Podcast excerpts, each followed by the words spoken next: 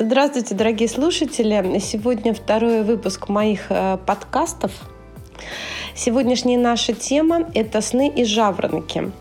Я многие годы езжу в Китай, я учусь как врач в Китае. И я однажды, приехав в Китай, задала такой вопрос своему учителю. Что такое сны и жаворонки? Почему многие люди ложатся спать поздно, встают тоже очень поздно, либо наоборот, ложатся рано, встают очень рано?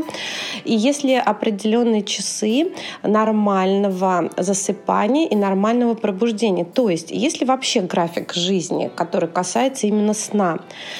И мой учитель ответил: да, конечно, есть определенные рекомендации, они, точнее, даже конкретные, которые очень отражаются затем на нашем здоровье, если их не соблюдать.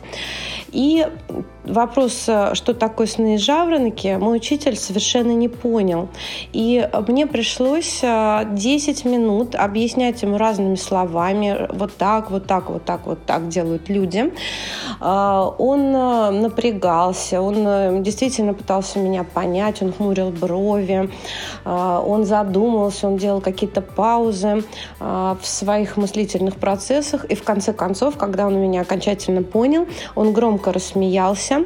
Китайцы — это такие люди, кто ездит в Китай, знает, что они стараются бурно свои эмоции ни положительно, ни отрицательно не проявлять, дабы не потерять капли своей энергии, дабы быстро не стареть в такие минуты или часы, или дни. Для тех, кто очень бурно живет годами, хочу сказать.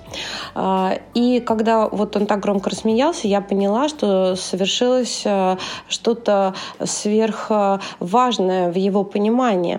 Он сказал, что никаких снов и жаворонков не существует, что это наш безобразный, очень неправильный образ жизни.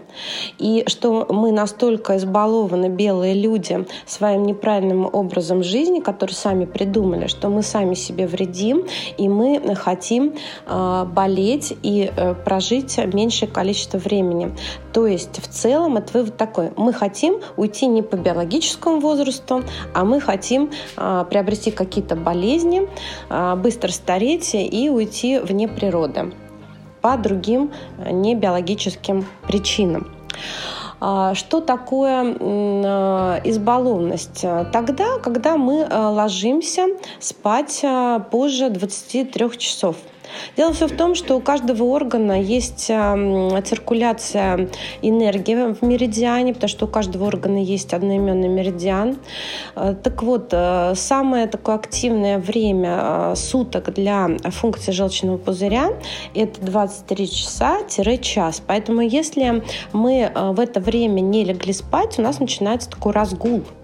Потому что желчный пузырь контролирует психику в нашем организме. Поэтому, так как у него расцвет функции, то тогда, когда мы не уснули, желчный пузырь начинает толкать нас на какие-то активные мероприятия, можно иногда даже сказать на подвиги. То есть мы хотим делать многое дома, мы даже, может быть, захотим погулять, мы начинаем есть. Вы тогда учтите, что в это время, например, желудок, такой орган многие знают, наверное, все, он спит, потому что время активности желудка – это максимальное 7-9 утра.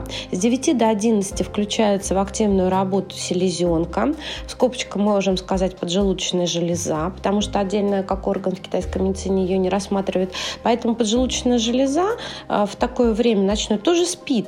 И получается, что мы стучимся им, говорим: эй, вставайте, открывайте двери, начинайте переваривать еду. Поэтому у нас ломается вся энергосистема, потому что у нас есть несколько видов энергии, то есть это генетическая энергия, которая у нас хранится в почках и раздается почкой. И она тоже конечная. Когда она заканчивается, мы отсюда уйдем в другой какой-то мир. А то, что касается желудка, селезенки, поджелудочной железы, они рождают вторичную ци из еды. Поэтому они хотят функционировать тогда, когда есть для них биологически правильные часы, а не ночью, когда они хотят спать. Поэтому ночной график работы тоже очень сильно отражается на здоровье человека. И я, конечно, тоже понимаю, что многие люди вынуждены работать ночью или хотят работать ночью. В свое время я тоже очень много лет работала на скорой помощи. 10 лет я работала на скорой помощи. Это была моя любимая работа, это была моя часть моей любимой жизни. Я нисколько не жалею, но я понимаю, что я в течение 10 лет, конечно, приобретала какие-то дни, приобрела умышленно дни, когда я теряла очень много энергии и, может быть, даже имела проблемы по здоровью. Ну, все имеют проблемы, действительно, по здоровью, когда работают ночью. Вот. Поэтому это очень конкретный частный случай, поэтому я сейчас об этом не буду говорить и на этом останавливаться, но я в целом думаю, что вы меня понимаете. Поэтому если мы говорим о том, чтобы наше пищеварение работало как часы, так как печень и желчная – это один орган, и когда функция активности желчного пузыря в 11 часов начинается, в час заканчивается, то в час ночи начинает активную такую жизнь печень. До 3 часов и ночью она должна спать, потому что она раздает кровь, то есть она двигает кровь в нашем организме, она ее дает органам. Ну, понятно, что в целом кровь качает сердце, я тоже об этом знаю, но с точки зрения китайской медицины у нас есть такие функции органов, которые мы, как европейские люди, не знаем, пока не придем к китайскому доктору. Поэтому у печени ночная функция другая. Это контроль еще переваривания липидов. Поэтому вот ночью она спит для того, чтобы делать... Я имею в виду спит в плане пищеварения. То есть не должна ничего переваривать для того, чтобы нести другие функции. Поэтому если я еще по китайской медицине вам скажу такой факт, что печень – это главный орган, он называется органом-генералом, который контролирует пищеварение, то есть раздает правильные команды другим органам пищеварения, желудку, селезенке, поджелудочной железе и нижним отделом, кишечнику, то тогда вы понимаете, что если мы не ляжем до 23 часов спать, то мы сломаем все пищеварение, мы сломаем психику даже, поэтому люди, которые ложатся спать не вовремя и встают не вовремя, они более нервные становятся. Иногда просто до неврозов доходит. Это может быть даже единственная причина, потому что мы, как белые люди, всегда пытаемся найти причину болезни только в каких-то других факторах. А не хотим обращать внимание на график нашей жизни, потому что, когда приезжаешь в Китай, такое ощущение, что ты попал в какой-то пионерский лагерь, когда они тебе говорят: о, надо лечь до 23 часов, а если у вас аномальной формы желчный пузырь или уже камни даже образовались, либо есть какие-то гепатиты Б, С, вам вообще нужно ложиться в 10 часов спать? Наши люди задают такой вопрос: как мы это сделаем? Что никогда не спросит китайский человек. Или: а как это мы можем встать вместо 10 часов, когда нам на работу к обеду, например, в 7 часов, в 6 часов, и вообще зачем нам нужно это делать? Поэтому необходимо соблюдать все-таки физиологический перерыв на сон, без еды 12 часов. Нужно обязательно в 11 часов самое позднее ложиться спать, в 6-7 часов пробуждаться. В зимнее время можно немножечко попозже на час пробуждаться. С 7 до 9 нужно позавтракать, с 12 до 2 пообедать, с 17 до 19 стараться ужинать. Но понятно и то, что если есть какие-то другие жалобы на здоровье, то количество питания можете не меняться, но вот такие вот нормы для среднестатистического условно здорового человека – это действительно норма. Поэтому тогда, когда человек считает себя совой, он просто привык либо играть в компьютер до 2 часов ночи, либо он хочет вот вообще ночью работать, либо он настолько привык смотреть телевизор и ложиться уже в 12, что наша энергосистема и наша печень с желчным пузырем уже отказываются спать, ложиться в более раннее время. Поэтому мне многие пациенты задают вопрос: а как я вообще могу это сделать? сделать? Ну, я им отвечаю, что кроме вас это никто не может сделать. То есть если у вас есть правильная мотивация, значит, вы это сделаете для себя, не для меня, как для доктора, а именно для себя, чтобы жить, чувствовать себя хорошо, иметь гармонично работающую нервную систему. Если я консультирую пациента и вижу, что у него есть уже определенные синдромы, с которыми он не может справиться на силе мотивации и собственного убеждения, то, конечно, его нужно уже лечить. То есть в китайской медицине достаточное количество мер для этого, от специальных препаратов до массажа, акупунктуры и так далее.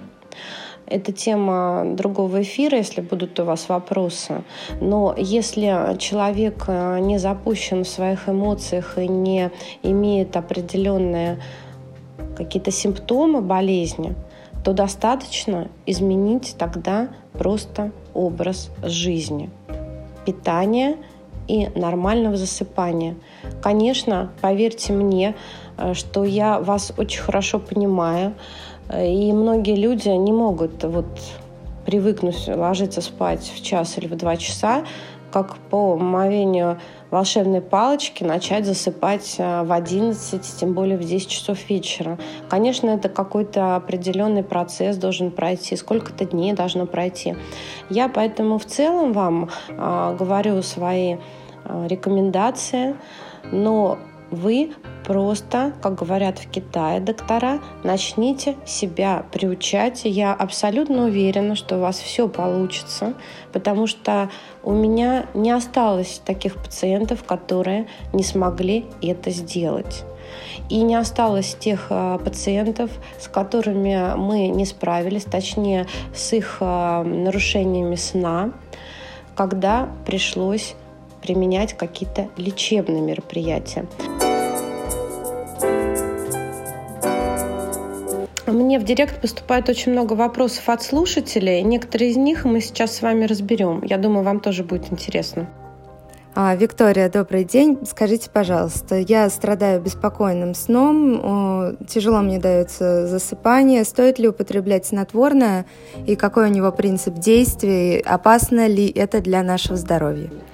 Ну, употреблять снотворное – это всегда неприятно для организма. Если периоды приема снотворного длительные, это уже совсем опасно для организма. В эфире я говорила о том, что первый орган, который должен спать для того, чтобы другие функции выполнять, это желчный пузырь и печень. И вот вы представьте себе, если мы начнем человеку рекомендовать снотворное или согласимся с приемом снотворного.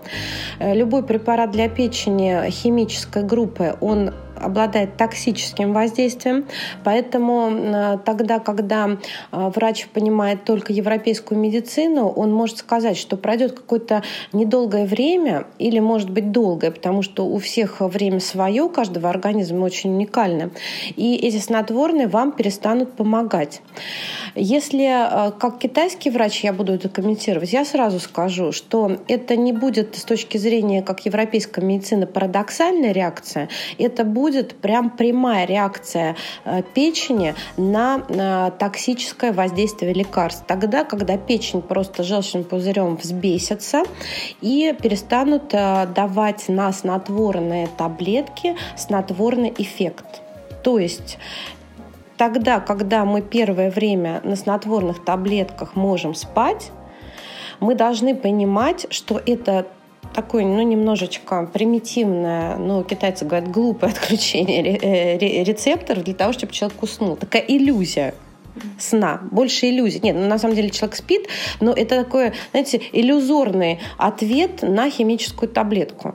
То есть мы будем всегда ожидать, что какое-то время пройдет, и человек перестанет на них реагировать. Тогда мы будем вынуждены либо, если человек хочет именно с таблетками спать, будем вынуждены дать более сильные препараты, либо сочетать какие-то 2 препарата. То есть вы понимаете, что это абсолютно тупиковый путь, поэтому нужно разобраться с причиной бессонницы. Я сделаю по проблемам сна отдельный эфир, когда человек не может заснуть, во сколько он просыпается. Разные органы контролируют процесс сна, поэтому я думаю, что после этого эфира у вас вопросов тогда не останется. Угу, хорошо. А каким образом можно самостоятельно успокоиться перед сном без приема дополнительных снотворных препаратов и так далее? Как успокоить, угомонить свою нервную систему? Тоже прекрасный вопрос. Но, во-первых, нужно разобраться прежде всего, есть ли дискинезия желчного пузыря, то есть как физиологическое явление для многих пациентов. Но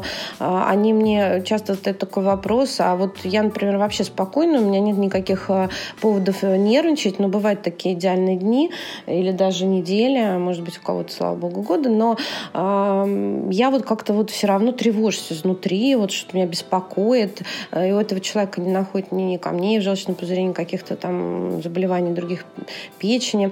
То есть это тогда повод подумать о врожденном аномальном желчном пузыре. Вот. Поэтому таким людям нужно просто избегать повышенной возбудимости часа за два до сна. То есть не смотреть каких-то фильмов, которые перевозбуждают нервную систему, боевики, какие еще перевозбуждает, триллеры, даже если они сильно любимы такими людьми.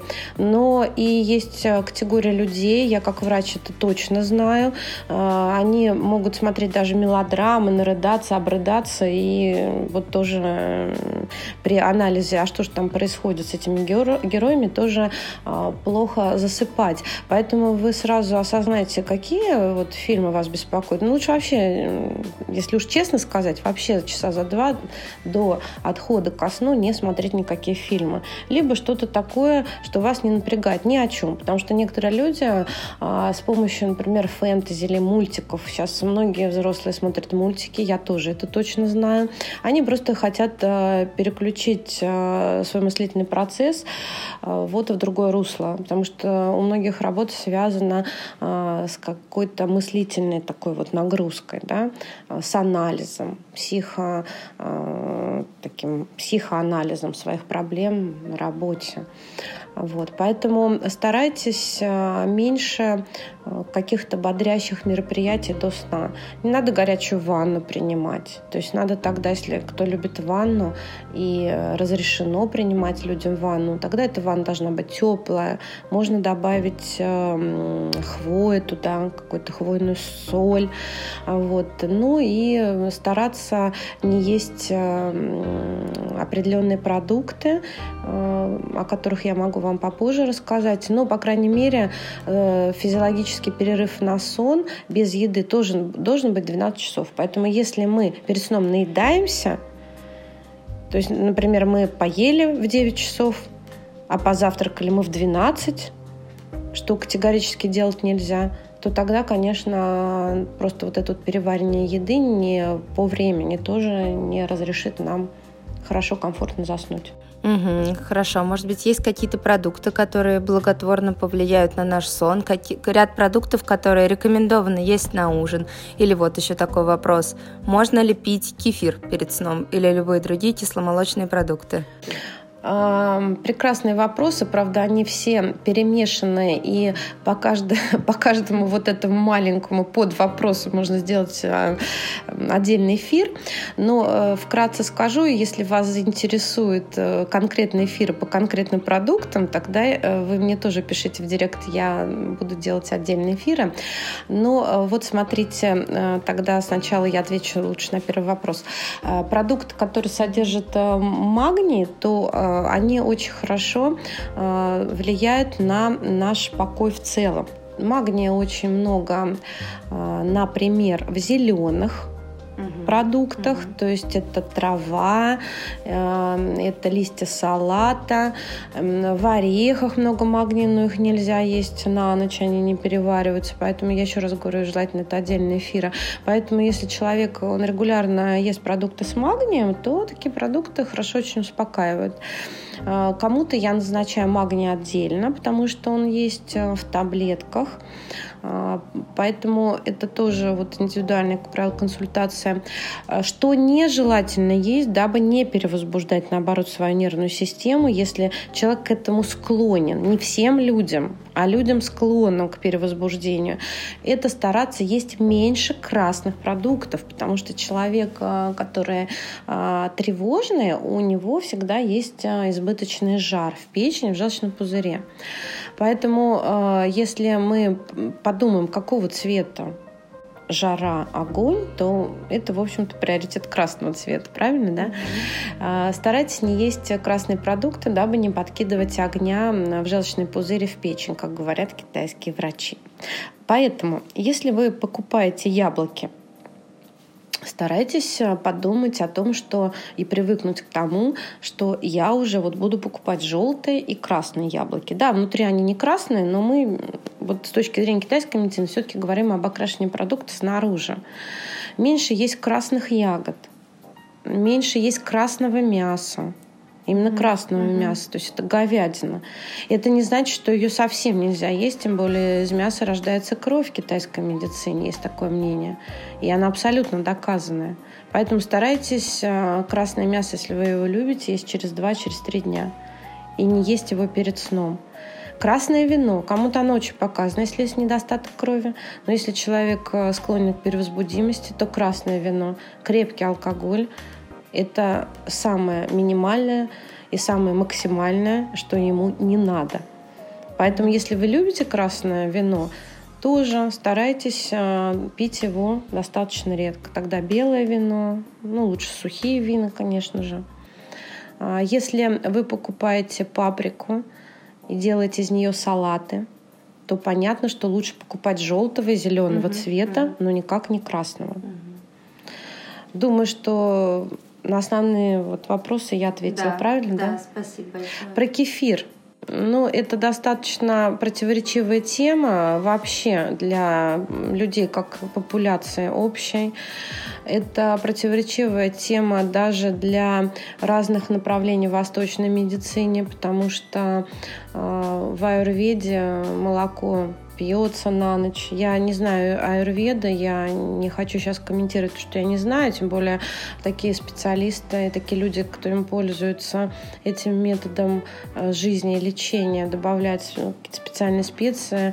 Но то, что говорит мой учитель в Китае, то, что касается образа жизни в Китае, то, что касается доказательного метода лечения после того, как человек злоупотреблял молочными продуктами, это уже говорит о том, что все-таки существует понимание того, именно доказательно лечебных каких-то мероприятий, потому что китайские доктора и вообще китайцы ни с кем не спорят, опять, дабы энергии не потерять, они не рекомендуют принимать молочные продукты после 6 часов вечера. Есть такая очень маленькая пометочка, что если человек регулярно ходит в туалет, то есть у него есть дефекация, то есть, мы говорим, большому вечером, второй раз, потому что нормальный стул – это только утренний стул с 5 до 7 утра. Вот это абсолютная норма. Если есть другие часы хождения в туалет, это часы неправильные. Поэтому с этим надо разбираться и корректировать. Так вот, если человек с утра сходил как положено, потом у него есть физиологический этот момент второго туалета после 6 часов вечера, если он не патологический, потому что есть другие проблемы, и они могут касаться именно болезненного состояния, то тогда можно молочные продукты. Но таких пациентов я не знаю, у меня еще ни одного такого не было.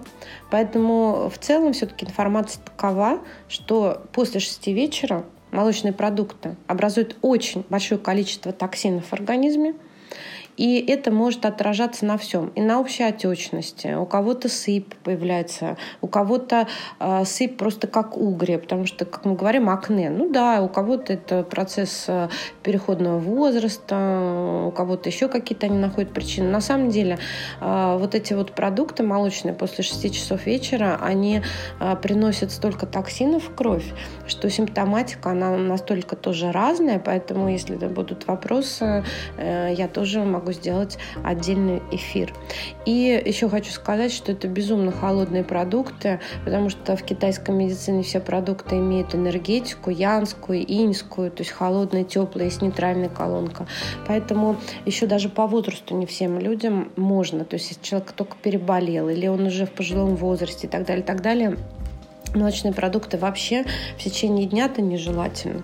Вот, поэтому после 6 это уже вообще состоявшийся факт в восточной медицине. Нельзя.